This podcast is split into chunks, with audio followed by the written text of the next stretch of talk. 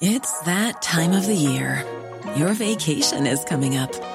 You can already hear the beach waves, feel the warm breeze, relax, and think about work.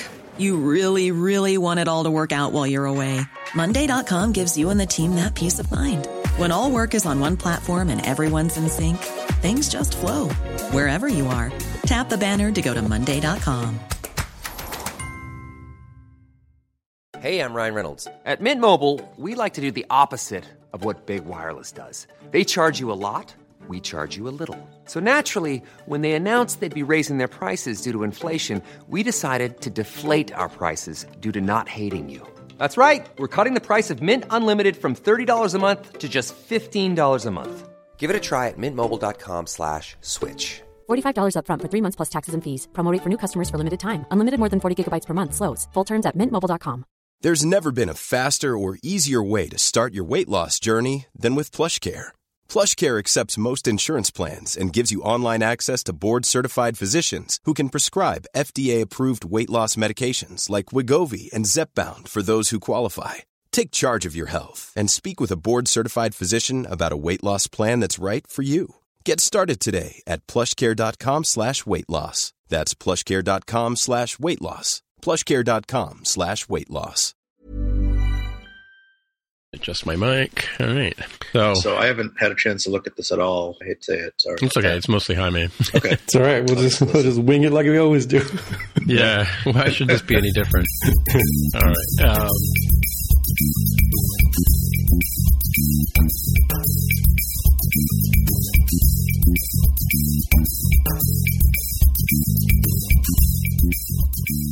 So, hey, everybody, welcome to episode 291 of the More Than Just Code podcast. My name is Tim Mitra, and I am in Toronto, Ontario. And I'm joined once again by Mark Rubin down in San Jose, California. Hello. And we have Jaime Lopez Jr. on the line in Seattle, Washington. How's it going? Or actually, Everett, Washington, right? Yeah, it's in the suburbs. Hmm. The suburb. Oh, so it's like the burbs of uh, Seattle. Yeah, it's like I think this might have come up on the show once before, but it's like that SNL skit where it's like, "I'm from Dublin." Oh, I'm not actually from Dublin. I'm from some other place, but nobody would know where that is, so I just say I'm from Dublin. Oh, right. Yeah, yeah. I think that is a SNL thing. Yeah, it was a Mike Myers skit. Oh, I'm from Dublin.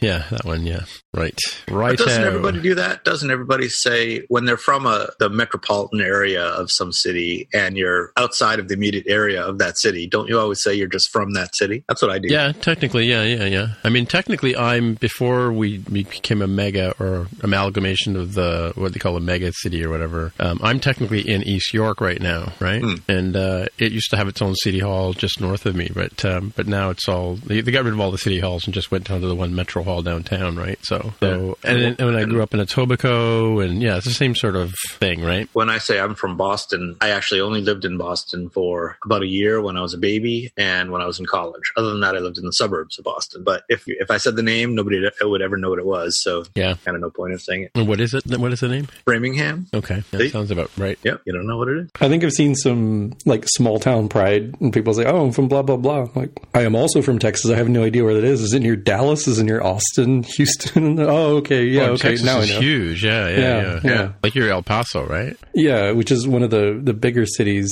um, and there's like not terribly many cities around it to be confused about. And it's also pretty much geographically as far away from what people think of as Texas as you could possibly be and still be Yeah, in yeah. Texas, right? Oh, absolutely, yeah. absolutely. It, it Yeah. is closer to Phoenix, Arizona, and I believe closer to Los Angeles, California, than it is And to Tucson, Houston. right? Isn't it very Or, close to Tucson? Uh, Tucson and Phoenix. Yeah, it, it's way Yeah. it's way closer to Tucson than it is to Houston. yeah. But Houston and Dallas are on the other side of the state, like right? That's right. And they, are they close together, or are they separated too by distance? Well, they've got, they've got quite a bit distance, but it's you know it's drivable. There's like a, a whole effort there to have a wide freeway and like triangle going on with Austin, Dallas, and Houston. A lot of I guess right now traffic would be really good, right? Just given the pandemic, there's probably not as many people out there, but Yeah. that is uh, a lot of uh, merchandise and, and commerce going on. Yeah, I wonder how much. I haven't really looked at traffic to see how how little. There, I mean, I took a picture of. I went to uh, the office about a week ago, Friday. Um, we've since been told we can't go into the city, right? But um, uh, and I took a picture up Bay Street, which is goes towards Toronto City Hall, and um, normally, and it was like eleven o'clock in the morning, and so normally it would be packed. There would be like you know hundreds of people in the street, and cars and street cars, and people blocking the intersection, and there was like one guy and a couple of cars. You know, that's that's quite quite a difference. It's almost like a really sleepy Sunday morning kind of look. You know, if you if you saw the picture. Anyway, that's the sort of new normal, I guess, right? So uh, from last week, we had some fact check. Uh, for those of people in Montreal who are, you know, had con- conniptions over my mentioning the Montreal Alouettes last week, uh, the Alouettes were a, or still are a CFL team. Um, they were formed in 1946. Of course, that's a Canadian Football League. For those of you driving at home, uh, it's a 115 yard field, and we have three downs instead of four. Um, so it's some people say it's harder to play. Anyway, um, not very many teams the, in the league though, but uh, Montreal Alouettes was was a sort of always around. They sort of folded up in uh, 1981 and or and or changed their name to the Concords, and they did that for five years, and then they folded up again in 1987, which is where where they became the brunt of the joke in Canada here for those of us for about uh, 10 years or so, and then they rebirth. They had a rebirth in 1996-97 season, and they continue to play to this day. And I think they last won the Grey Cup, which is our Super Bowl in, the, in 2000, I think. So anyway, Montreal Alouettes. Do you have any Ask MTJC, Hummy? I didn't see any. All right, no. Well, I think I not officially not Ask MTJC, but I saw a picture yesterday of a new Acer computer that's come out. I don't know if you guys saw the pictures I posted on Twitter, but remember I was saying I was talking about the, the we were talking about the OLED display on the tr- on the touch bar, and I sort of said I could see it like where they would expand that to make like an like maybe an entire keyboard or something like that. Um, so Acer's come out with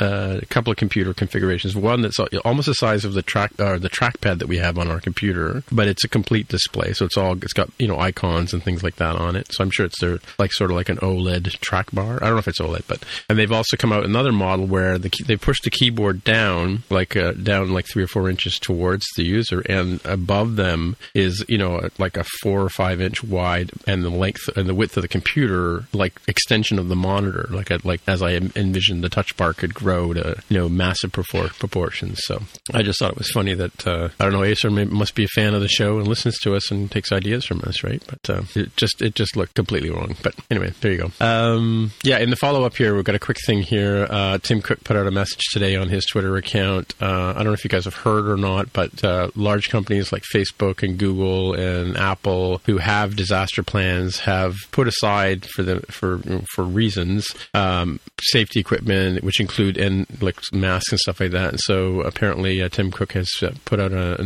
today, working from home, that uh, Apple is uh, sending uh, 10 million masks to be used in the healthcare industry in the United States uh, for people to, for them to use. Because I mean, there's a shortage of masks. We were was talking to a friend with a friend of mine last week about you know cranking up our 3D printers to help build visors and stuff like that for for the healthcare industry. Because apparently that's that's one of the biggest problems and one of the right reasons why we're trying to flatten the curve. is because of the lack of medical supplies. And you have some COVID related news, Jaime.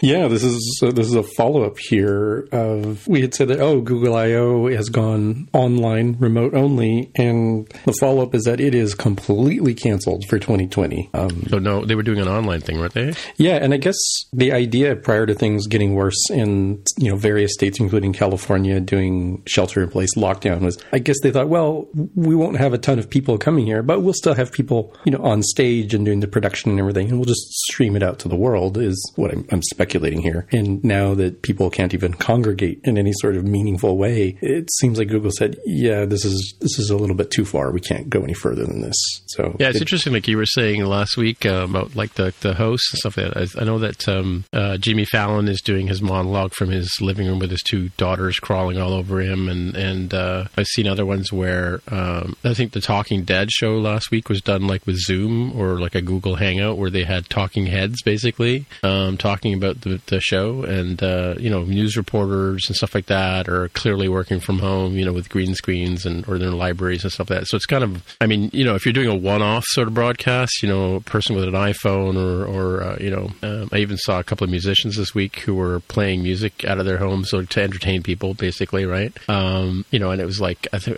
who's uh, married to Nicole Kidman? Um, what's his name? The country music guy, Urban, Karl Urban. Keith Urban. He- Karl Urban Keith is Urban. the guy who Oh, yeah, plays the doctor. I was so close. Bones. yes, But yeah, it's But he's, funny also, he's you went to Australian too, Urban. is he though? Yeah, but uh, yeah. So he's um, he was uh, basically playing uh, playing some stuff, and, and you know Nicole Kidman was dancing around and from their home studio, that kind of stuff. So it's kind of like if you have the gear to do it. I mean, by the way, I don't know if people have figured this out or not, but this would be a great time to start a podcast, right? Because how else are you going to do this, right? Um, you know, like the three of us are sitting in our respective homes, you know, for and we have been for the last uh, uh, six years, right? So anyway, um, I don't know if you saw Mark, but I posted a picture on Twitter of the three of us from 360 iDev from I think the first time we actually met, um, and we're sitting not in side by each, we're sitting behind each other for some reason. I posted it up saying we've been social distancing since 2014. Yeah. I actually think I remember what happened there.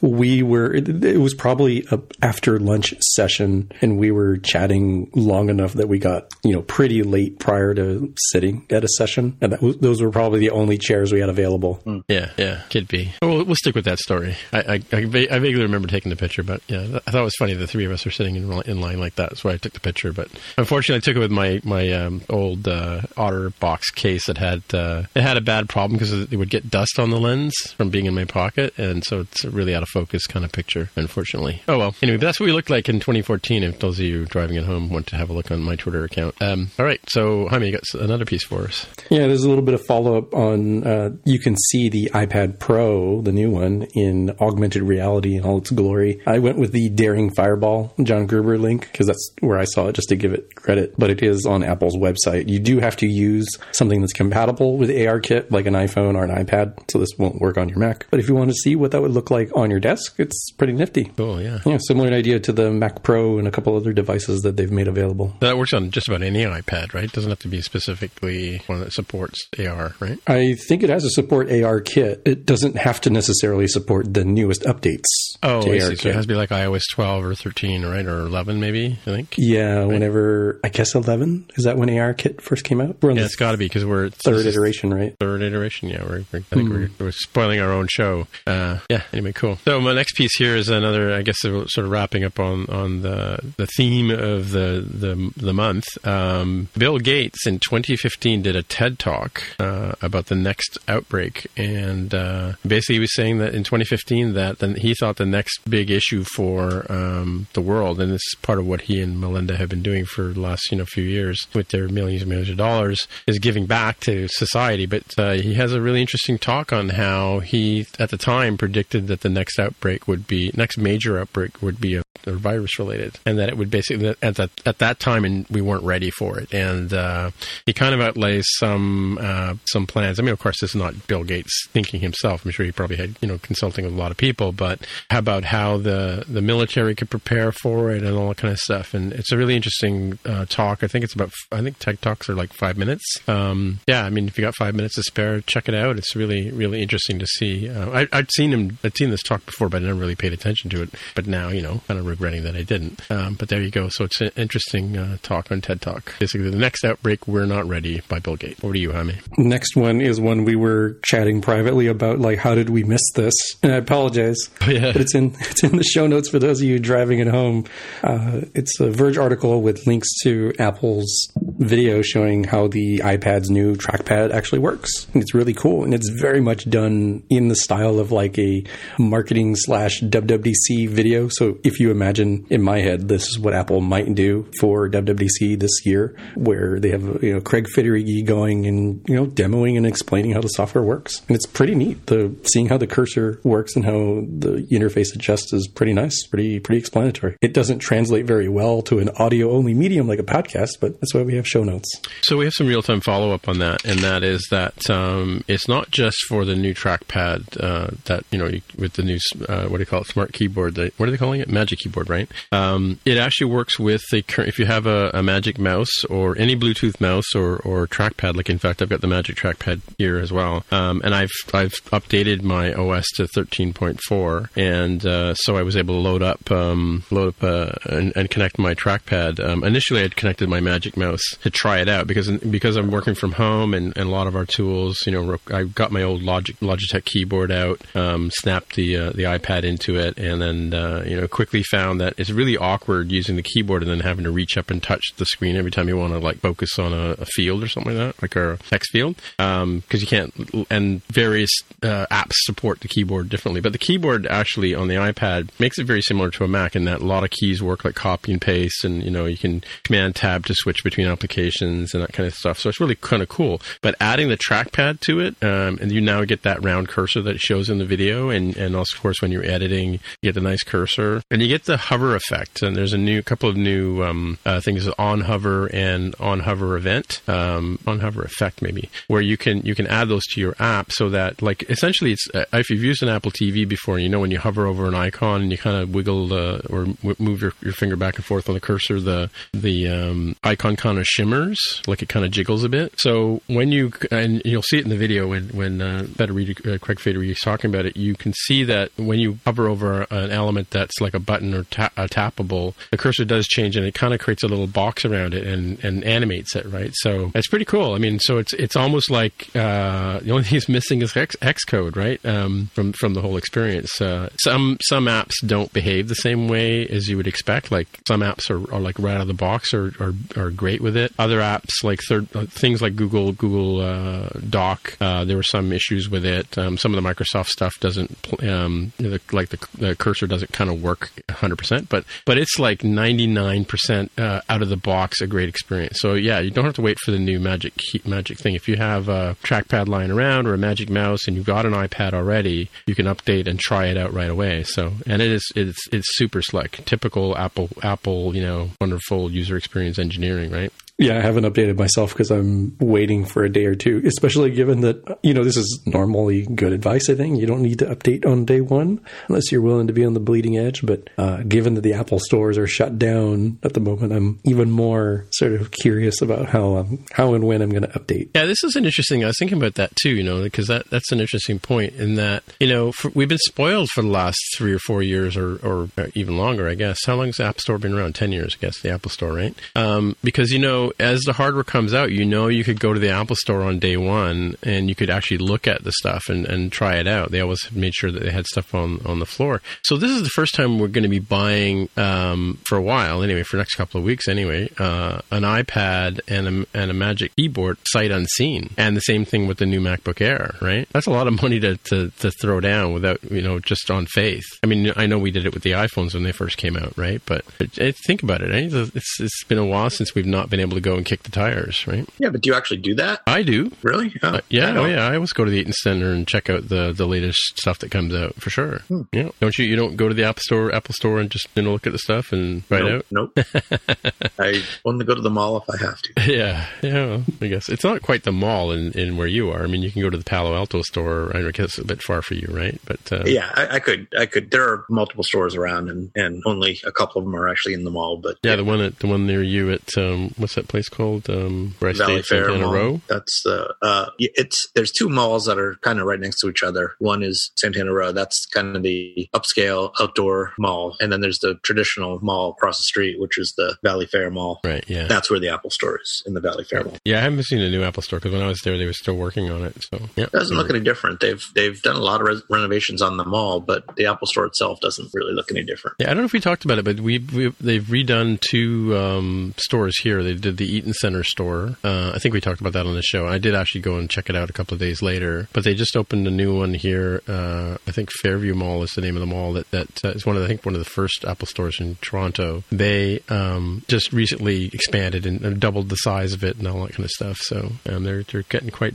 I guess they're. I mean, our stores were always ridiculously crowded and you know like not as deep as like the the new store is the size of the uh, Palo Alto store that uh, that, I, that you took me to where I went to by myself. I guess right. That's where you met Tim, the other Tim. Is that all we want to say about the trackpad working, Jaime? Yeah, it, it's a nice video. You're right that you can at least try out how the new cursor stuff works independent of that. Um, hopefully, we'll we'll find somebody who actually does end up with the hardware and get their opinions uh, on that. Get a little mini review. I'm, I'm not looking to buy. Um, I don't have the right um, iPad Pro. I'm not looking to upgrade. Whatever whatever year of iPad Pro is pretty good. So I'm, I'm sure in a few years on this very show, I'll be telling you all how amazed I am at this keyboard integration, just like the the watch integration that I, I was so happy about a couple weeks ago. Well, I got to say, I've had keyboards on my Mac, or I'm sorry, on my iPads before, and they were okay, right? But this Logitech, this smart keyboard technology with the, you know the little three pin connector on the side of the iPad, um, the Logitech one and the, the, um, uh, what do you call?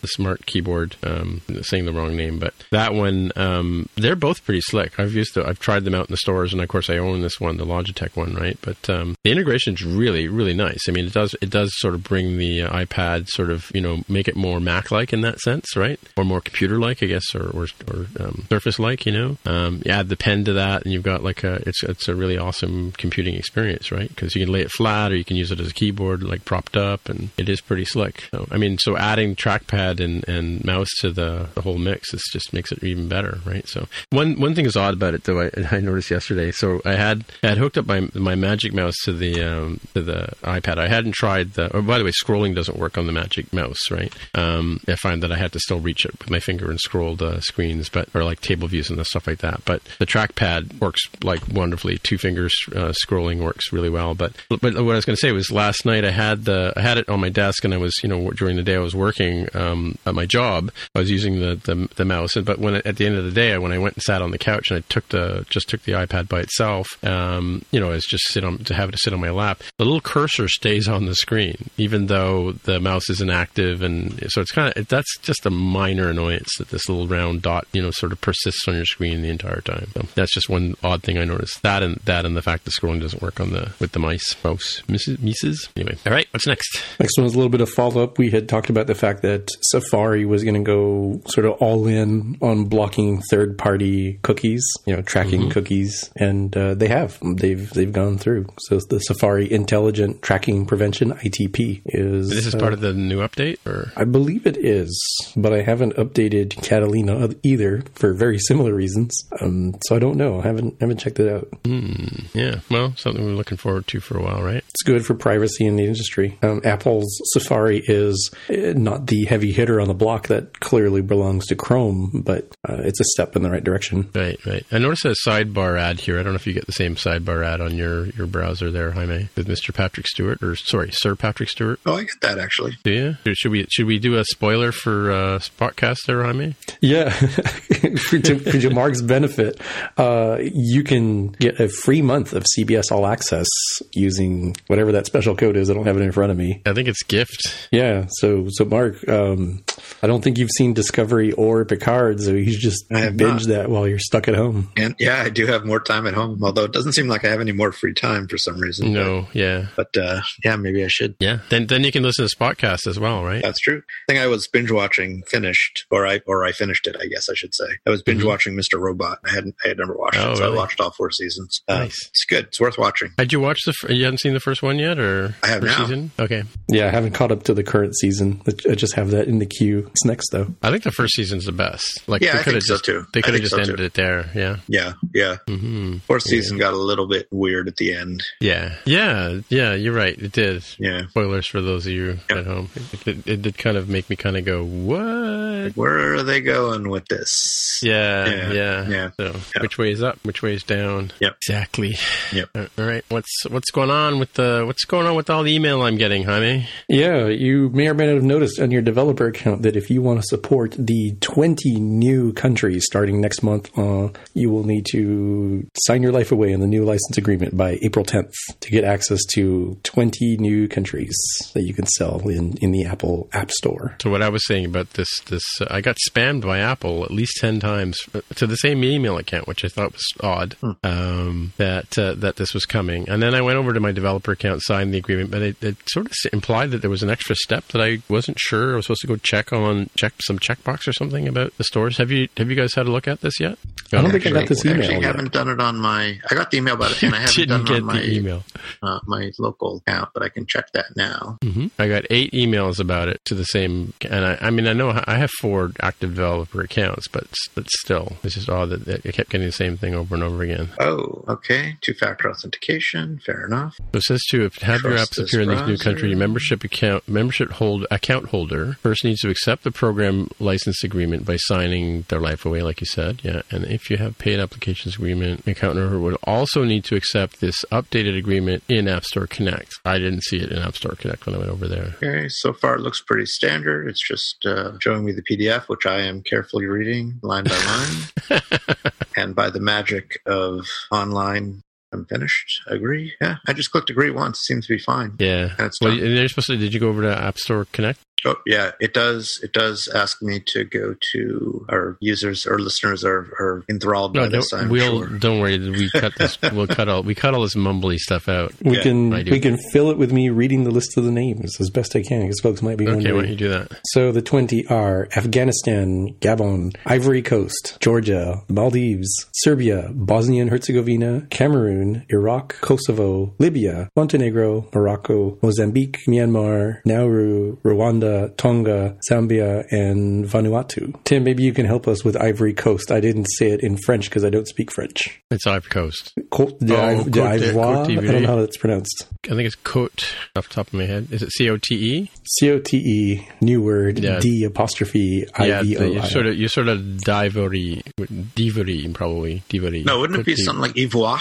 Yeah, d'ivoire. Yeah, yeah. So Cote, Côte d'Ivoire. d'Ivoire. But Côte what I'm saying about the, the D and the I sort of meld into one, right? Yeah. So d'ivoire. Côte d'Ivoire. Like it's actually D E and then space and then ivory, but the apostrophe makes it shorter. Yeah. Okay, I did have to check a whole bunch of boxes here. Like it's funny about these agreements. I realize you're supposed to read them and you're supposed to print them out and whatever, right? But what are you going to do? Yeah, yeah, it's true. Not agree? Yeah, yeah. That is between I- you I don't and, need and pizza your money. lawyer. yeah. keep a lawyer on retainer Sweet just so I can keep up with all these agreements every time I update iOS.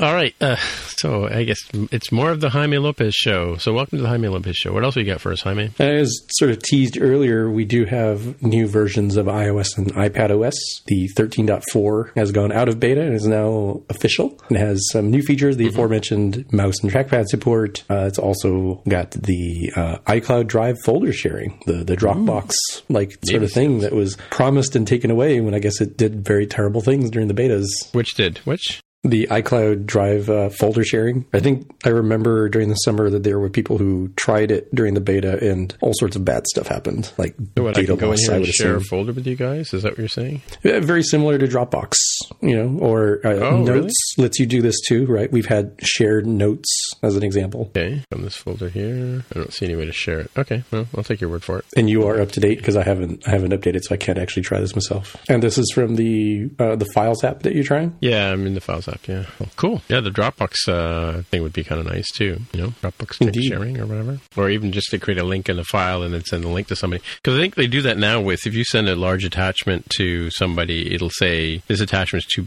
too big for most email accounts. Do you want to use your iCloud to, to drop it to them? Right. I think what it does is it puts a link into the into the email and, and slurps the file up to uh, iCloud somehow. Is that not how it works? You know what I mean? You have no idea what I'm talking about, do you? I think I was trying to keep track of where the file is at any point in time to make sure I understood. Right. Right. Okay. There's an even uh, even more detailed link that has this is the from Ars Technica that has a whole bunch more details on what was released for iOS and macOS.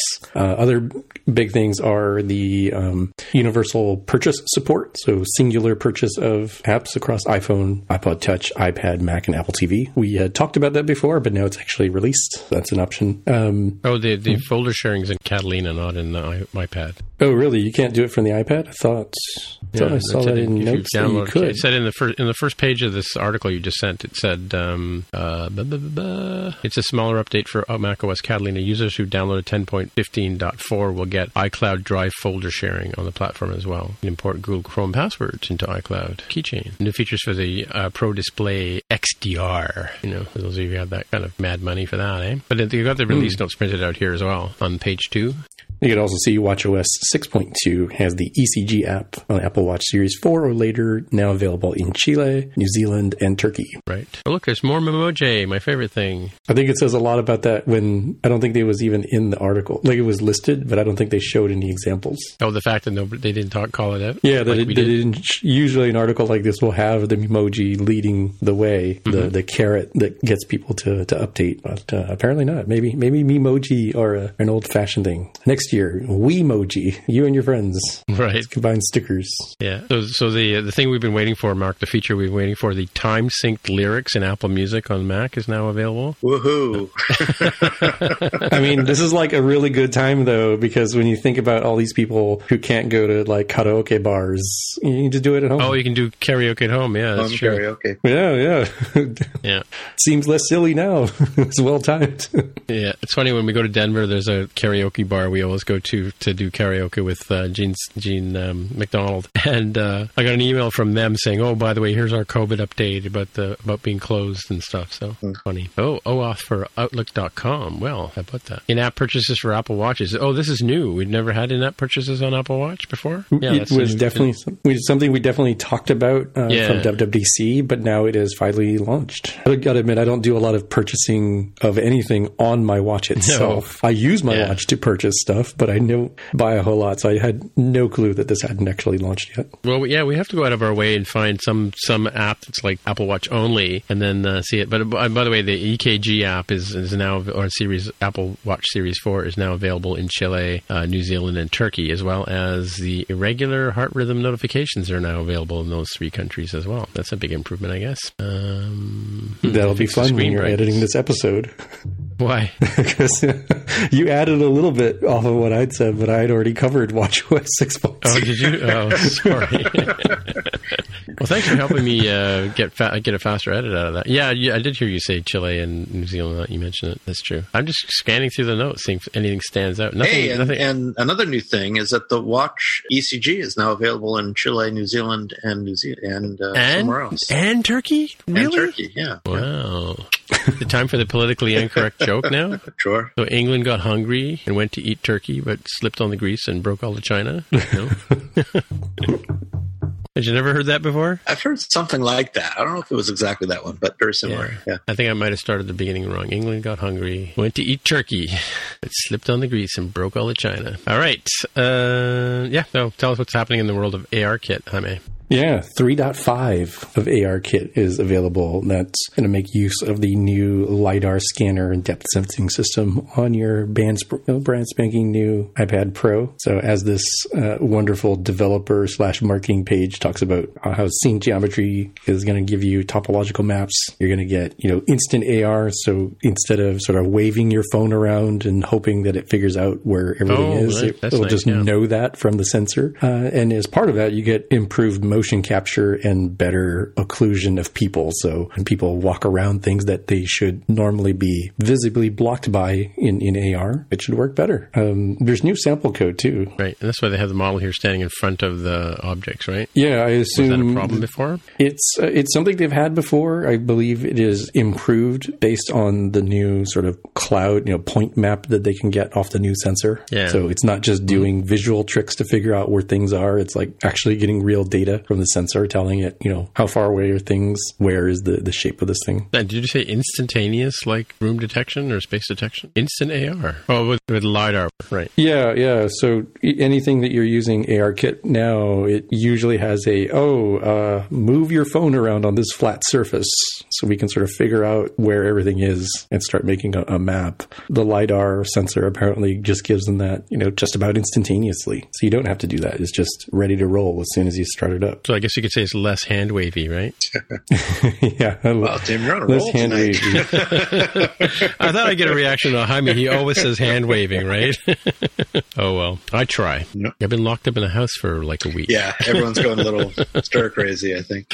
Yeah, yeah, for sure. So you can check Uh, out some of the new code samples. If you look at the developer docs at the bottom, uh, search for world tracking, and you can search on uh, visualizing and interacting with a reconstructed scene. It has some new code that says um, iOS 13.4 plus, Xcode 11.4 plus. That was updated as well. Gives you an idea how this stuff works. I haven't tried this out myself, and I don't have the device that would actually make use of this.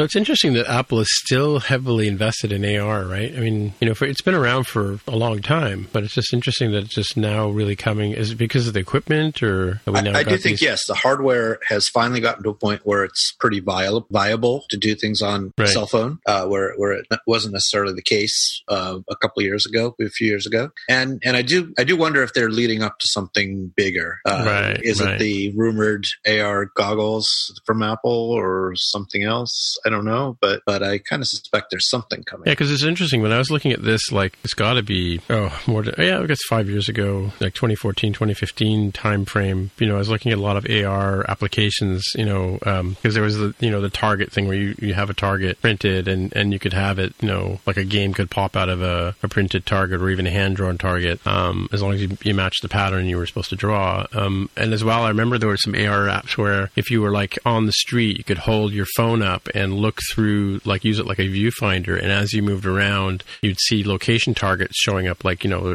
pharmacy over here and post office over there, kind of like a real world, you know, heads up display kind of thing. Um, and I kind of wonder if that maybe is also where, where they're going. You know, maybe, maybe the Apple car is going to have this whole heads up display thing going on, right? Um, interesting, interesting stuff that, interesting to see that this is like now, you know, coming to be, coming to fore. Because one of the big challenges was, uh, as well, was like, okay, so if you have like a 3D object, you know, and you, like a character you're animating, do we have the tools to sort of, you know, uh, develop those as well, right? Um, like, because, you know, it's all well and good to have a, a library of 3D objects, but, you know, I think as creative people, you kind of want to make your own, your own characters and that kind of stuff, right? So your own game pieces and so on and so forth. I wonder if they're coming, going to come up with an AR game kit, you know, who knows? I, I don't know that they'll do that because there, there's pretty big competition there already, right? There's uh, Right. Unity and and uh, what's the other one? Unreal. Oh, right. Yeah. and yeah, you yeah. Can use those. Those are the standards for doing exactly the kind of thing that you're talking about, right? Developing all the building all the characters and all that, and all the Right, objects, and then Mm. then you can export that stuff into into an iOS-ish app, I believe. Right? Right, right. Yeah, that's true. That's true. Yeah, because I was thinking about Blender. Blender is like the free 3D modeling tool, right? Yep. We used to pay hundreds of dollars for apps that were like sort of Photoshop-ish that were very expensive to get into 3D modeling, and then Blender comes along and does it for free, right? So an open source tool. Yeah, interesting to see. Well, you'll have to see where this goes. Could be. I mean, because you know Google's been doing the Google Goggle thing for a while, right? And Well, I think they kind of gave up on that, didn't they? yeah, but then what's the one that uh, Oculus is that? Uh, That's How's Facebook do- Yeah. doing with that one? That's still around. Well, still Oculus is more is more VR. Oh, right. opposed to Yeah, yeah. AR. Right, right. Gotcha. The difference being with VR, you're immersed in, in in an unreal environment, and it's and it's creating the environment in your visual field, so it looks as if you're somewhere other than where you are, as, Right, as opposed right. to AR, which is using your the real environment that you see through your phone or or through some goggles or whatever, and it's just adding stuff, augmenting stuff to it, adding you know placing extra objects in your in your uh, Mhm. environment. Right. And something like the Microsoft HoloLens is an AR sort of thing where you have a little piece of glass in front of your face that shows you what would be overlaid, as Mark said, on top of the real world. And how's that Hollow doing? I mean, is, the people have you seen anything with that in the last couple of years? It is uh, in its second edition, I want to say, developer edition, really focusing on uh, commercial and industrial usage and not, you know, be at home and play Minecraft sort of stuff. So it's more for, you know, hey, you know, we're um, we're going to do this medical procedure. All right, well, let's take a look and see what that would look like on the actual patient. Or uh, we're designing this new um, this new widget or this new vehicle. All right, well, let's see what that would look like if we're actually there. Hmm. So can we have a sidebar for a second here? A Spotcast sidebar. Sure. Um, have you watched the first episode of Westworld yet, Jaime? Uh, not season, season three. three? No, I have Season not. Well, you know how you know how the Terminator, Arnold Schwarzenegger, had that sort of Terminator vision. You know, like when he looked at things, he could see like displays and you know, he'd see numbers and he could you know figure out weights and distributions and you know densities and stuff like that just by looking at things. Um, there's a scene in the in the new uh, one where the um, I think it, I don't think it's, I don't think it's a huge spoiler to let you know that that one of the one of the I don't know what they call them replicants or whatever has gotten off the farm and she's you know wandering around right. So they show us one of Um, the hosts from their point of view. Yeah, one of the hosts. Yeah, that's what they call them, hosts. Yeah, she's she's walking around in the real world, apparently the real world, but there's, there's there may it may not be the real world as a matter of fact. But anyway, she's walking around in the real world, and um, at one point she's trying to she's looking. She puts a pair of glasses on so she can get the readout of what she's looking at. Like a, she sees a person there, and she get puts these glasses. And I'm thinking to myself, like, wait a minute, aren't you already a host? Why do you need to have augmented reality glasses? You know what I'm saying? Yeah, I'm I'm unclear, having not seen the episode where they're going with it. Uh, the the Terminator one and and let's throw in RoboCop, a Sure. very similar thing. Those were always conceits for the visual medium that is film. It's for the audience's benefit. Like I don't think Oh, you would yeah, make yeah, like yeah. a like a GUI for a machine. It would cle very clearly be a headless sort of you know way of running things. Um, Right, right. So I can't speak to what exactly is going on with that character. Yeah, well, it's it, again, like, again, maybe this is like you said, maybe it's a conceit. that She has to put the glasses on to sort of, you know, let the audience know that she's turning on this supervision, right? So I just, I just found it odd, mind you. I guess uh, the other thing too is like some of the, I think some of the humans have they put on like it looks like a pair of reading glasses or a pair of like just regular glasses, and yet that gives them an augmented, augmented experience, right? The future is going to be really cool when it gets here, you know? If it gets here. Yeah, These just to get through the, not the so- Walking Dead period right now, Yeah, right? yeah. All right, all right. Let's move on to the more exciting stuff. honey. Yeah, and happier news: Swift 5.2 is officially released. officially, okay. Yeah, that includes the uh, the things we've talked about before: the key path expressions as functions, as well as callable values of user-defined nominal types. But you're not here for that. You know what you're really here for? The improved compiler diagnostics, and that's not a joke. Uh, Really? There are really silly, especially in Swift UI. You should be really happy for the Swift UI um, diagnostics changes, where instead of telling you, "Hey, that text field um, error int is not convertible to CG float," Right. Uh, question mark for you know the optional, uh, and you're like, "What? I don't, I don't understand what's going.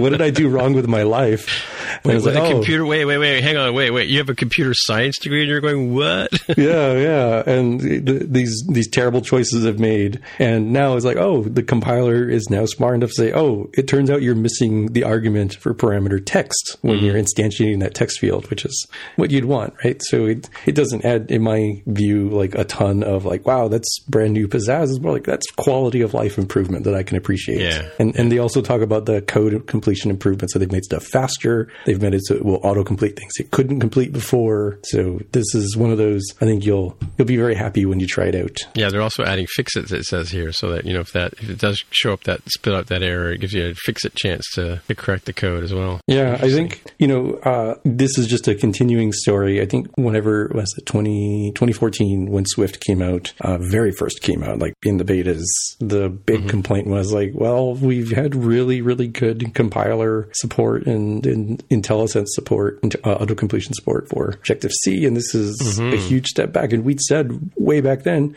well, just, just patience, right? Like they they've got to get the language set first, and then they can start doing you know beyond the features, start doing the improvements to make things better. And Swift UI, I think, in some respects, took us back quite a bit, right? Because I think Swift had gotten Swift, you know, plain vanilla Swift had gotten pretty good about telling you what what was wrong until you got to Swift UI, where the extra magic, you know, Apple just had to get the features out first, and now they're coming back and they're refining what they've got. So I think the answer, you know, this time next year when people are asking like, well, is it feasible to use Swift UI for uh, projects? I think we'll say yes for a much wider variety of projects than you would say currently. Yeah, for sure. Yeah, it, it is kind of it is. I, I did find it was kind of Swift 1.2 in terms of how the errors were displaying in, in current iter- iterations of Swift UI. Like you're getting an error like miles away from where the actual error is, right? So Yeah, because you tend to have with the function builders, you tend to have pretty long closures with a lot of Yeah. stuff going on in a lot of cases, and and often I'll I'll see that the error is just put at either the beginning or the end of the closure, even though it really happened somewhere inside there. yeah, yeah, yeah. I find I lose track of the, the curly braces. You know,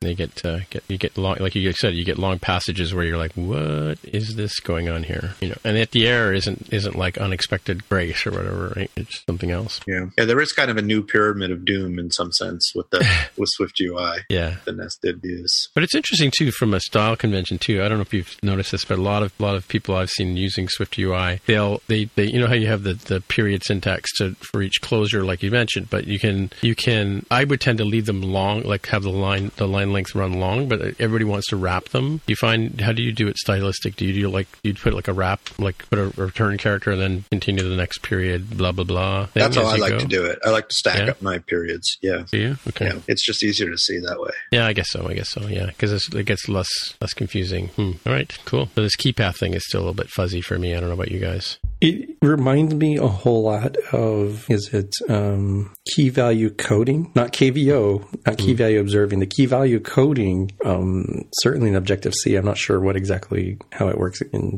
Swift, but I remember doing things like, oh, um, I want to use some of these mathematical functions, and we will run it over the top of this collection of things, right? Like to get um, like a normalized distribution or something. I can't remember what I was trying to do. Some, something in the in the you know the math libraries of uh, of uh, Cocoa, and it feels very similar to me, where I could say, hey, I will define a function here that will you know uh, average up all the values or properties that I have in this entity, this object, this struct, and so I can do things. I say, hey, I would like to access this key path to a, a property that doesn't even really exist, but it can sort of exist. I think the example, do they have it here linked here? The example was like calculating is this person of, of legal age to vote or legal age to drink? Well, the object has a age property and then it has a key path function that says, you know, is legal to, uh, of age to vote, uh, is of age to, to drink. And you can, you can just call that as a key path to just get the value you want rather than specifically calling the function. Yeah, it's just a shortcut for if you have to, if you have a, an, an array of things, of objects that all have some structure in common, and you want to access something embedded down in that structure without going through the whole mechanism of uh, here's a reference to that object, and then that object has this property, and that property is some other object that has another property, and you want a property of that, and you have to dig down all the way and say uh, it's just a shorthand for for just applying that right at the top level. So you don't even have to deal with the fact that you actually have all these different objects. You just say, give me this value for all of my objects and do something to it. Yeah, the, the, the example they have on the, the next page there, the key passes exp- as functions. Mm-hmm. Or if you click on that, click the head on that link, it kind of demonstrates how to use them, use it in map, use it in filter, but then use the key path to shorten the, the boilerplate stuff, right? So slash root value, right? And cool. We'll look into that a bit more. All right. Well, I guess we're at the pick stage of our show, right? Indeed. All right. So, okay. Why don't you hit us with your pick there, I mean? Yeah, I've got a couple. One is a, a remote only conference. Uh, and, and this is new because the lead developer is a series of conferences that occurs uh, throughout the year in various places around the world. Um, I can't remember which ones got consolidated. I want to say it was like the New York San Francisco and the London one for here in 2020. Um, just given where the pandemic is as of this recording, it's not feasible to do. So the fine folks at the LeadDev have decided to do the LeadDev live. So on April 7th and 8th of 2020, all of their talks will be all online and, uh, and all free. This is a paid for conference normally, but, but not this time. So I think that's something that folks can check out. Um, they normally have their videos up pretty, pretty quick actually, um, after the conference is done. So I'm assuming that even if you couldn't watch live, you will almost certainly be able to see on their website or uh, their YouTube channel. What's the gist of the conference? What kind of work do they do or cover? So the lead developer is meant for folks who are in or looking to get into some sort of leadership position, whether you, that means being a team lead or a manager, uh, like an engineering manager, or you know VP, CTO, you know, varying degrees of leadership. It's meant for those types of folks to get together as a technical group and talk about common problems. Like for example, um, I can't remember the, the name of this speaker from Slack, but she was talking about how do you scale an infrastructure team without ripping your hair out, right? How, do you, how do you do that successfully as you go from uh, you know, a very small team to a very, very large team in a short period of time? And then they also do technical talks as well, right? Uh, talks on Kubernetes or test driven development, that sort of thing. Right. Cool. And is it going to take place, I guess, during the days of the 7th and 8th? What- What day of the month is that or day of the week? Seventh and eighth are what, like like a Tuesday and Wednesday, I think. I don't have a calendar in front of me. I have a calendar in front of me. Uh, looks like uh, a Tuesday and Wednesday, like you said. Yeah. Hmm, interesting. Yeah, and I don't know what time of the day. Maybe as we get closer to the the event, we'll know. Yeah. those fine folks are in the United Kingdom, Okay. and that is at a minimum five hours, upwards of eight hours, uh, maybe nine hours, depending what part of the U.S. you're in. So, and then you know adjust for that around the globe. Yeah, it does say uh, 10, 10 a.m. is when it starts wherever they are, right? Um, doesn't necessarily say what time zone. 10 a.m. till 4, 4.20, so I guess to 5. Oh, interesting. So when you look at the schedule, that so that's new. They didn't have that when I looked. I think they were getting the website up when I made this a pick. So for me, it says 7 a.m. on the 7th. Oh, okay, okay. So that it implies is- that they're doing the local time zone for you. Right, right. Mine also says 7 a.m. Mhm. So it is adjusted for, uh, for real Yeah, time. and they actually do have like to, to give you a better idea of you know current stuff they've been talking about. Uh, engineering management in the time of coronavirus, very very timely. Um, Or Tim, maybe they didn't really want you to come, so they said it was later than it really was. So you show up. Yeah. you know, trade-offs on the road to observability. So uh, designing effective OKR. So it, you know, it, it's about leadership in technology topics. Some of it is more about the people and organizational side of it, and some of it is more about the technical side. Like how about this one? talks are pretty short. Uh, they are half-hour talks for long talks, and then the lightning talks are like, like ten five- minutes. Ten minutes, yeah, yeah, yeah, yeah. So they seem to have a twenty minute, uh, twenty minute start, and then a couple of lightning talks, and then they get into the forty minute talks, right? A couple of panels as well, I guess, uh, so you can have your sandwich while you listen to a panel, right? Interesting. Cool. We'll have to see what what, what how this goes. You know, Near and dear to this show is probably apps, stacks, and frameworks, avoiding shiny object syndrome. sorry, I was looking at something interesting over here. Um, kidding, of course. Uh, this, is, why we need a uh, like a Creative Commons or public domain licensed you know, rim shot or something, so we can have the drums, the cymbal play. Actually, I bought some digital drums. I can fill that in later. Um, anyway, uh, yeah. So what's, what's your next pick there, Jaime? The next one is for those of you who have kiddos aged 13 and up, and if they are bouncing off the walls as they are unable to go and do their normal schooling and go outside and do things, the fine folks at Gatsby, uh, Gatsby being the static site generator, have created their Gatsby Web Creators series. Um, this is going to happen over five weeks. Uh, unfortunately, as of this, this recording, um, and by the time this comes out on publication, you probably missed like the first week, but don't worry. Um, they're streaming all these sessions live on Twitch, and then they're recording those for future viewing on YouTube. So you'll be able to catch up. Um, it's five weeks on uh, web development basics. So first week is intro to HTML. Second week is on CSS. Week three on uh, CSS Project Remix and CSS animation. Four is on applied HTML and CSS, and week five is introduction to JavaScript and the document object model. Cool. Yeah, so you do uh, need to be 13 and over because in order to do these projects using uh, Glitch is the service that they're using. Um, people need to be 13 or older, probably for COPPA, Kappa, Kappa, whatever that, that Glitch or is. Twitch? Oh, Glitch. Oh, I see. Right. Twitch and Glitch, Twitch and Glitch. Okay. All right. not on your Switch. I'm sure you can run Twitch on your Switch. Who names these companies? You know, there's a there's a brand new Dr. company. Dr. Seuss is like rolling in his grave. Yeah. As a, as a small sidebar, there's a new company that is really a revival, a spiritual revival of an old company. So I used to like Screenhero as the uh, remote uh, pair programming. It's it was great. It was so slick. Both people could use their keyboard. Both people could use their mouse at the same exact time when you're pair programming on something. You know, whiteboarding features had all sorts of cool, had audio, all sorts of cool stuff. Uh, they sold to Slack.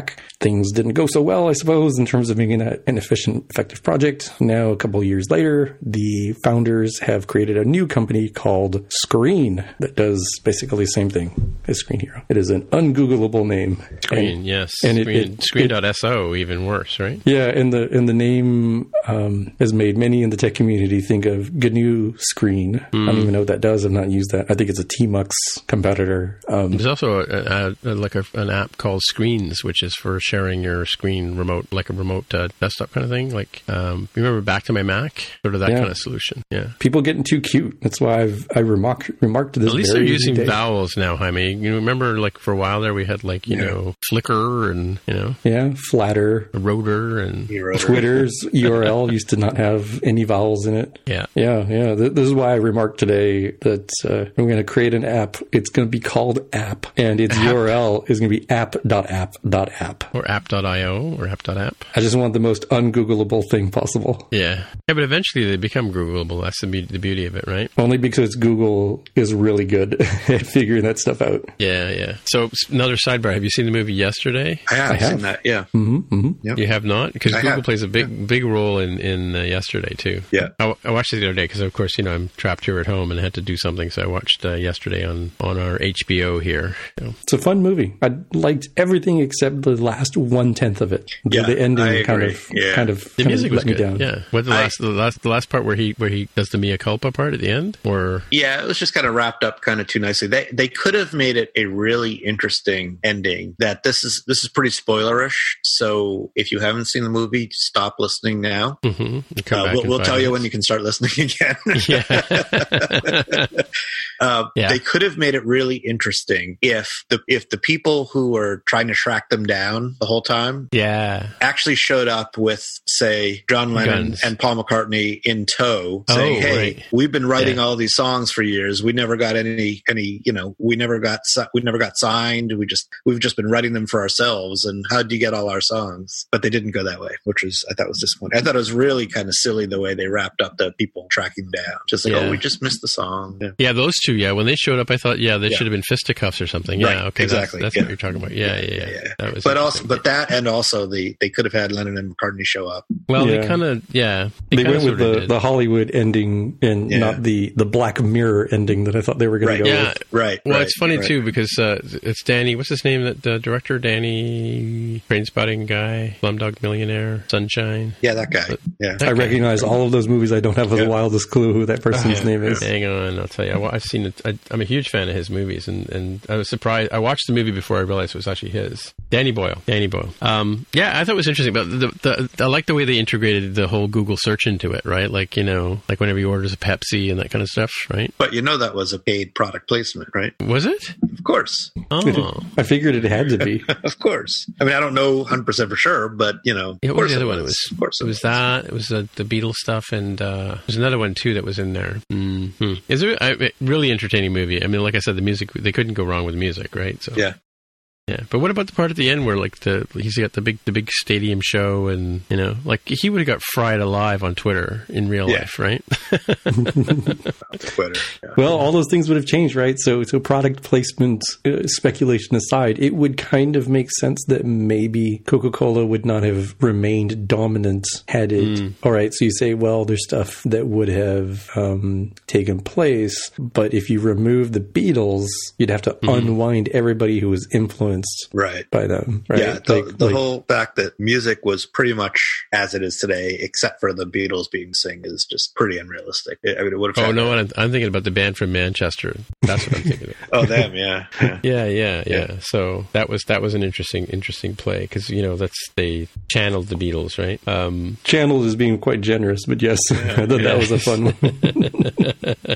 okay, they ripped them off. Let's put it that way. Um, I'm just trying to hear see the comment here, and and the guy who played uh, the the one Beatle that's in the movie. I don't want to spoil it for people. Um, yeah, he was he's a typical go to guy for um, for uh, Danny Boyle as a director, and I didn't even recognize him at first. Like I just I saw the you know the the guy and I went, oh my god, that's that's him. You know, as he would look today, right? Ah, kind of spoiled it there too. Good I'm not movie. sure. I'm not sure he acted in character. No, who- no, no. Well, I mean, he, he wouldn't have been. He was like the, the whole idea was he he didn't become a Beatle, right? So Right. he would So- he wouldn't have. So, from what I know about the person, Mhm. uh, I think I think had he not been a success, he would have been pretty bitter at that point in life That's true. That's true. and angry. true. Yeah. But you kind of wonder, like, would somebody like that have become good at what he did anyway? Like, you know, he, he, he was that he was such a force in in Yeah. in the band, right? Yeah. Yeah. Who knows? Yeah. I was watching an interview, and I'll put a link in the show notes here for uh, John Lennon uh, interviewed, like probably um, I don't know if it was near the end of his life, or somewhere in, in the, the post Beatle, like in the mid seventies, right? Um, and uh, they were asking him about you know the questions like, will you ever get together, and you know, will you know, will you ever have a show or whatever? And uh, he sort of like at one point he says, you know, I, I never was worried about Paul because he, he just he knew Paul would just would survive and he would he would continue on because he was he didn't need any sort of help and George George would Right. do, do what George did, and he was he was glad to see that. He said he was uh, it was a bit condescending at first, but he he, he thought it was glad to see that Ringo had found a place in the world, right? Um, which is kind of funny. But but you know the the the whole idea that he wouldn't have to worry about John or Paul, I should say, right? So because he just like he just I guess he knew from working with the guy that he was a natural talent, right? Well, yeah. I mean, Paul was the, the true musical genius of the group. Yeah, yeah. Oh, yeah. Because yeah, he had the whole his whole dad's background and all that kind of stuff too, right? Yeah. Yeah. But Anyway. I mean, not not the other ones weren't musical geniuses as well, but but not to the level of, of musicianship that McCartney. Mean, from a musicianship level, McCartney was just Yeah. way beyond the rest of them. yeah, that's true. Yeah. That's true. Songwriting, it, you know, you could argue. Well, he, all. he, pro- he proves it to this day, right? Sort Yeah, yeah. All right. So uh, I guess my pick is yesterday, the movie. if you haven't seen it, go see it. Yeah. Um, my other my other pick is is I saw on Twitter the other day uh, a gentleman is working on a new book on Combine, and uh, he's doing some really cool thing. Um, uh, the name of the book is Understanding Combine, and it's being written by Matt Neuburg, and uh, it's a work in progress right now. So um, basically, uh, it's he, as he works on it, he's publishing it to the the internet to the Google um, for free, so you can you can read through it now. You can try out the code samples, um, and all he's asking for is a little bit of uh, throw him a, a, a bone at uh, at his at a PayPal account that he's got set up here. But uh, yeah, for the time being, the as he works on the book, it's available free for you to have a look at and uh, take a look at it. So it's uh, I'll put a link in the show notes for that. You know, covers all the sort of usual stuff about uh, combine, about publishing, and any kind of like it's a React type, you know, uh, language or you know, what do we call it, framework. Um, yeah, so check it out, and you know, of course, I'm sure he'll be open to fit feedback if you want to, you know, feed him back some some info. Well, that's it. That's Understanding Combine by Matt Neuburg. My pick. No comments. All right. Da, da, da. Oh, he's also got other books too. Here, he's, he's published a book, um, programming for iOS 13 and iOS 13 fundamentals with Swift, which you can also buy. Um, anyway, so yeah. Hey, Jaime, if uh, people want to get in touch with you this week, uh, how do they do that? I'm on Twitter as at Dev with a hair. All right, and Mark, if people want to get in touch with you, Mark R at smapsoft.com. all right, and as usual, I am Tim Mitra, T I M M I T R A on the Twitter machine is where you'll find me. And so until I'm, I guess now, now we're supposed to say, be safe, stay home, wash your hands.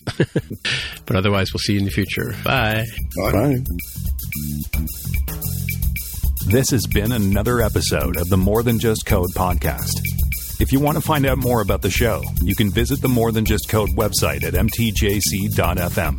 There you can find a summary and show notes of each episode. We list links to the apps, code, and news that we mentioned on the show. If you like the podcast, tell your friends. Please leave a comment on the website, and if you can, please write a review on iTunes. And please recommend us in your favorite podcatcher. All of these things help others find out about the show. We really appreciate your help with spreading the word. We're also on Twitter, Facebook, and Instagram. We'd love to hear from you. So use the hashtag AskMTJC. Once again, the podcast Twitter account is at MTJC underscore podcast. Please consider supporting the show by pledging any amount on patreon.com slash MTJC. Thanks again for listening. We'll see you next time. Thank you.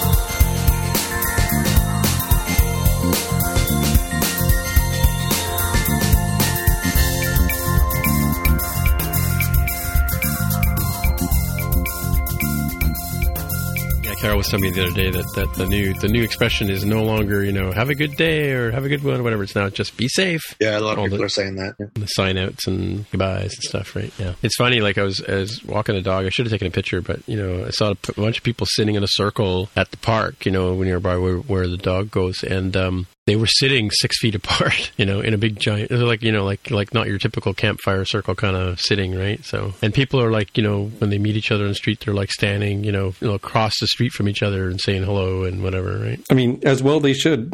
Yeah, as well they should. As well Yeah, they yeah. should, as as opposed to here where we're you know locking down the state parks and stuff. Because people who don't know this, the Seattle area is very rainy and dreary most of the year. So Right, yeah, yeah. those rare moments that you have of sunshine, people love to take advantage. And having you know nice warm sunshine time coincide with a you need to stay home order Right. has not mixed very well. No? No, people people were being silly and like, oh, let's let's go for a hike. Everybody else thought that same thing, and they're all collected there in these clumps. I'm like, well, no, that's that's why we that's why we locked it down. Stay home. Why don't you re- Listen to the previous 290 episodes of this very podcast. Yeah, and there's 60 uh, Spotcast ones when you're ready to. After you finish watching all of uh, Discovery and uh, and Picard. Picard, you can yeah you can. By the time you know this show comes out, you'll uh, the finale will have already even taken place, so we'll catch up. Yeah, it's interesting. Like so, so we had we had uh, EB Games, which is like I don't know, like you have GameStop or something like that in the states. You have like a, you know the places where you buy video games.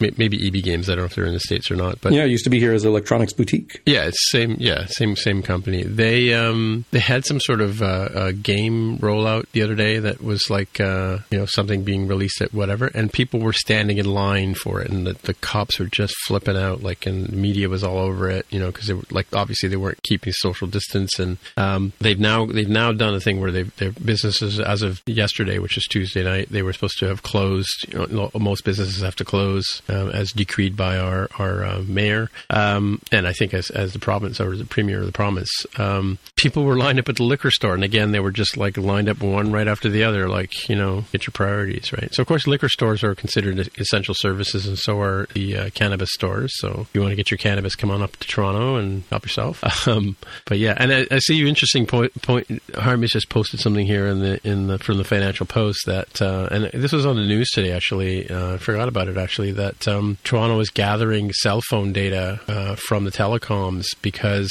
uh, they're trying to make sure that uh, anybody we've had a, a, a TTC subway driver was uh, came got infected. Um, a couple of I think one one of the bus drivers got infected. So they were they were broad, broadcasting which bus the guy was driving. Um, in the case of the subway drivers, they're actually in a in a like a glassed in space, so you actually don't interact with them. So now they're trying to figure out where these people were, where they went, and who who came in co- could have come in contact with them. But yeah, it's an interesting thing story here about the fact that they're using cell data to track. You know, like we're always complaining about privacy and tracking and things, but now here's a, a, a cause for good, I would think, using uh, cell cell phone data to figure out where people have been. What do you think about that? Yeah? Big big can of worms. It's a tricky one because, you know, there is the essential liberties part that is difficult to tease apart from the, the needs of society. if you were traveling through the city for whatever reason and you came down with this thing and now you're lying in a hospital, um, you know, it's kind of like the old, um, you know, when, when AIDS and all that kind of stuff first came out, they would ask for a list of people you'd been with, right? Um, maybe you don't know, but, but, you know, we all know that the phones track where you are in the city and where you've been, right? So they could get the data from, from the tracking in the phone to see where you are, right? Where you've been. Because, I mean, your iPhone does it now, right? It's just that that information is sort of kept between you and Apple or not even Apple, right? Just on your device. You know, it's also a good alibi in case you're convicted of, you know, manslaughter or murder or something, right? You can say, well, my phone says I was here. Meanwhile, you had it attached to the side of your dog as he ran around the neighborhood, right? Right.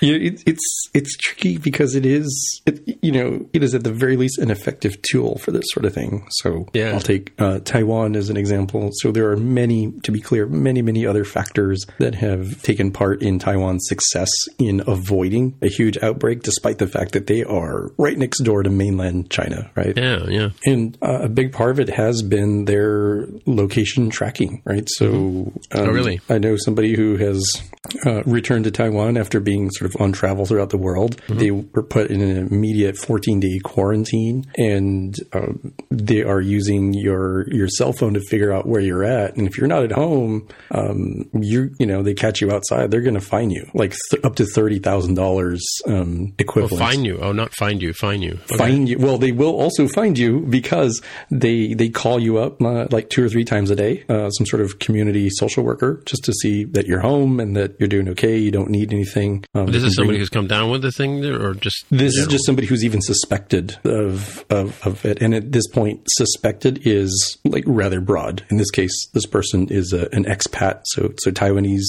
uh, citizen has has returned home, and th- they are immediately put under quarantine. Tracking the phone, tracking the location. If you don't answer the um, the phone, or I think they also come to the door and, and check on things when they deliver new masks and, and sometimes food and stuff to you. Um, the police will come find you. Really? Right? Wow. So it's like if you don't want to stay home, the police will make you stay home there. So um, that's very different culturally than like the United States in particular, and a lot of individual freedom and rights. So I'm not sure how effective what they're doing would work here culturally. Um, and it's kind of interesting that uh, Canada has decided to to cross the line towards that side. Well, Toronto, not Canada per se, right? You, there's like like like I said, there there are more people in the Greater Toronto area than most of the provinces of the country, right? So, like in terms of population density, right? And everything that I sort of perceive is that um, Canada tends to be more sort of top down federalist driven than the United States, which balances a whole lot more Yeah, towards the yeah. states, the individual states. That's true. That's true. I think yeah, we can. The pres- the prime minister can can decree things, and the provinces can't can't really fight against it. Like they, I guess, in the United States, it's more you're, you're a federated collection of states, right? Who have A have federation, one might say. Yeah, yeah, yeah.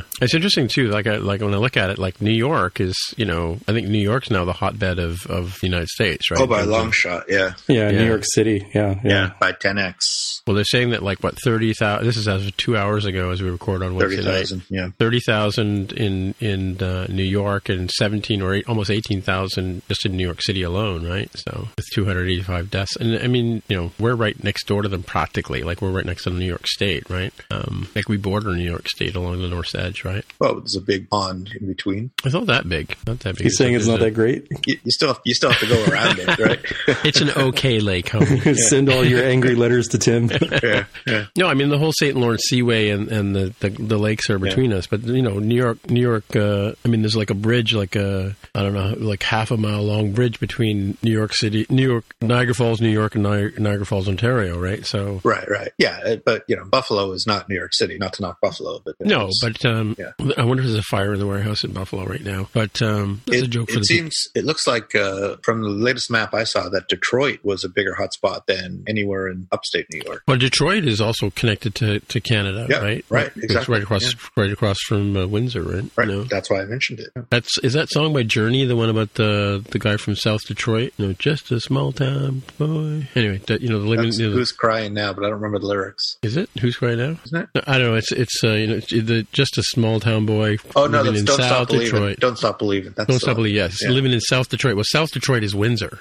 there is no South Detroit. It just sounds good on paper, right? Anyway, but yeah. So Wait, is Windsor actually south geographically of Detroit? I think so. I don't know. I, I heard I heard the other day there is no South Detroit. Let me look, let's look it up. Let's look on the map. That would make sense. There, you cross the international boundary if you go due south from Detroit, like the city center of Detroit. They're not. Uh, there's there's not like a, not a, there's a river, but not a large. Um, you know, they're practically touching each other, right? Oh, yeah. yeah. Windsor is south of Detroit. Yeah, it does kind of it does kind of wrap underneath. It kind of sneaks around. Mm-hmm. Yeah, how about that? Yeah, and it's sort of a. Is that the lake- only place where Canada is south of the U.S., not counting Alaska? Well, I mean, a lot of a lot of uh, a lot of like Jaime is north of me right now, No, no, no. I mean, Uh, like like, Like- as the crow flies. as a crow. Yeah. well, I guess there's a little bit by Buffalo. By Buffalo, a little bit of Canada sticks over underneath Niagara Falls, south of Niagara Falls. Yeah. See. Yeah. Depending how you want to feel about it, I mean, if you go into Washington State, you can see that Victoria reaches down below the whatever parallel it is that defines Washington State. Forty nine Yeah. parallel. Yeah. But yeah, that's a that's a gray area because there's not necessarily any land there, right? hmm I don't know. The San Juan Islands reaching over into Victoria makes it a little weird. It's definitely not like yeah, yeah, it's more of a it's more of a, a nudge than a Yeah. um, yeah. Is there still a Vancouver in um, Washington? Jaime? yeah, yeah there is. It's uh, on the southern part of the state, just across from Portland, Oregon. Oh yeah. I guess Mm-hmm. a valid way of asking the question is how many places are there where you can drive south from the United States and be in Canada, except except for Alaska? Drive directly south. There's not too many. Mm, interesting. We have not much to do while we're here, sequestered at home. well, we we pull out the maps all the time. Uh, mind you, it's interesting. I'm looking at a dark mode map right now, which I haven't done in a while because I'm now in the uh, world of Catalina. That's our geography lesson for the day. Yep. Oh, this is one. Oh, this is just. An, I'm just looking at uh, eyewitness news in uh, in uh, Buffalo. Do you guys have eyewitness news all over the country? Do you know? Or is that just a brand up in That's New just York? kind of a local thing. Mm-hmm. I think you know different TV stations have it. I'm starting to wonder if they're all owned by Sinclair Broadcasting now. No, maybe yeah. I thought thought it was like, oh, everybody's like uh, Channel Seven, Eyewitness News. Yeah. I'm like, wait a minute, wait a minute. With media consolidation, it could hypothetically. How come they're not suing each other for the trademarks? Right, right. Huh. Let's Google that. It's a style of news broadcasting used by local television stations in different markets around the world, Oh, really? according to Wikipedia. Tim, did you know that Edmonton is really far north? he says, Yes, I did. being like silly. Like Seattle is way out in the middle of nowhere as far as the United States goes. Mm-hmm. Very far north, and Vancouver, BC, very much so. Yeah. It is let's see, one, two, possibly three times the distance between Seattle and Vancouver is Edmonton to whatever the closest border is for the United States. What is that? Some park? Yeah. Glacier National Park. So, Well, but um, remember, distances, north south distances are exaggerated up there. Oh, the Mercator projection. Yeah, that's probably that's probably It's true. no, it's true. You look at a map, it's it's 100% true. Anyway, so uh, Carol and I went to Edmonton once in the middle of winter. It was freezing cold, um, but uh, and we we we actually went up to Prince George for. If you look over on the British Columbia side, we went to Prince George for a conference, and then we flew from um, Prince George to Grande Prairie to Edmonton. It was like on a small DC-10 plane, and uh, you know we got on the plane and we took our coats off and we sat down and we're sitting near the front of the plane, and we sh- it should have been a clue for us when the stewardess didn't take her winter coat off because they fly from from Prince George to Dawson Creek to Grande Prairie, um, uh, and it's pretty, pretty much a milk run, right? Like people come on with their groceries, and uh, so the plane lands, and and a couple of these airports are just like a Quonset hut, and you know you land on the ground, and, and people get on the plane f- from the ground, and uh, the they open the front door of the the plane, and the winter just like blows in, you know, and that's why the stewardess had her coat on the whole time, and Carol and I are sitting there with our shirts and you know sweaters on and just freezing to death, right? You know, wondering why we should we put our coats away, right? But it was it was a really interesting run. It was like uh, like I literally people were like they weren't quite bringing goats and chickens on, but they might as well have been, you know. The Canadian people for- equivalent of that, right? I guess, yeah. They had their cans of maple syrup under their arm. Exactly, yeah. I find where Dawson Creek is. with that, with the uh, the little straw thing still in it, right? Yeah, Da- yeah. So we flew from Prince George to Dawson Creek to Grande Prairie to Edmonton. Yeah, and then we had to go around the city. We were doing a tour of uh, it was a, vol- um, a dinosaur exhibit that we were doing flags and banners for, and uh, we had to go around, take a tour of the, of Edmonton itself, and, and it was oh man, it was so cold, unbelievably cold. Yeah, those are the days. I'm poking around the map, and after realizing there are a lot of forts in the Northern Territories, presumably to prevent the Americans from coming in, I guess, through the Yukon. You looking at the roads? No, I'm just looking at like what are these these little dots on the map. And I made my way westward to Alaska, and I did not know that there is a Wales and a York, Alaska. Really? What's the capital? Is it? Uh, oh, it's Anchorage, right? Juneau. Anchorage or Juneau, probably. It's Juneau. Oh, Juneau. So where does uh, I thought uh, wasn't the joke that uh, Sarah Palin could see Russia from her house? Yeah, that's uh, um, yeah, Nome. no, um, it's a little town. I think it's near Anchorage. Hmm. Um, what's it called? Oh, Wasilla. she, she was like the mayor or something like that. She was the governor of Alaska. Oh, governor. Okay, Yeah, was it Wasilla? Yeah, governor. Well, look if you look at Nome, Alaska, it's Wasilla. pretty close to, to Russia, right? Yeah, you see, if you can see Nome, you can probably see Wales and Tin City. I'm I'm not getting as much detail. You on the Apple Maps? No, I'm looking at Google Maps. Oh, Google Map. Hmm. As nature intended, man. You got to do. Is nature intended? What Google? Hey, it's Paige DeSorbo from Giggly Squad. High quality fashion without the price tag. Say hello to Quince. I'm snagging high-end essentials like cozy cashmere sweaters, sleek leather jackets, fine jewelry, and so much more. With Quince being 50 to 80% less than similar brands. And they partner with factories that prioritize safe, ethical, and responsible manufacturing. I love that. Luxury quality within reach. Go to quince.com slash style to get free shipping and 365 day returns on your next order. Quince.com slash style. Hey, it's Paige DeSorbo from Giggly Squad. High quality fashion without the price tag. Say hello to Quince. I'm snagging high-end essentials like cozy cashmere sweaters, sleek leather jackets, fine jewelry, and so much more. With Quince being 50 to 80% less than similar brands. And they partner with factories that prioritize safe, ethical, and responsible manufacturing. I love that. Luxury quality within reach. Go to quince.com slash style to get free shipping and 365 day returns on your next order. Quince.com slash style. Imagine the softest sheets you've ever felt. Now imagine them getting even softer over time. That's what you'll feel with Boll and Branch's organic cotton sheets. In a recent customer survey, 96% replied that Bowl and Branch sheets get softer with every wash. Start getting your best night's sleep in these sheets that get softer and softer for years to come. Try their sheets with a 30-night guarantee. Plus, get 15% off your first order at bollandbranch.com. Code BUTTERY. Exclusions apply. See site for details.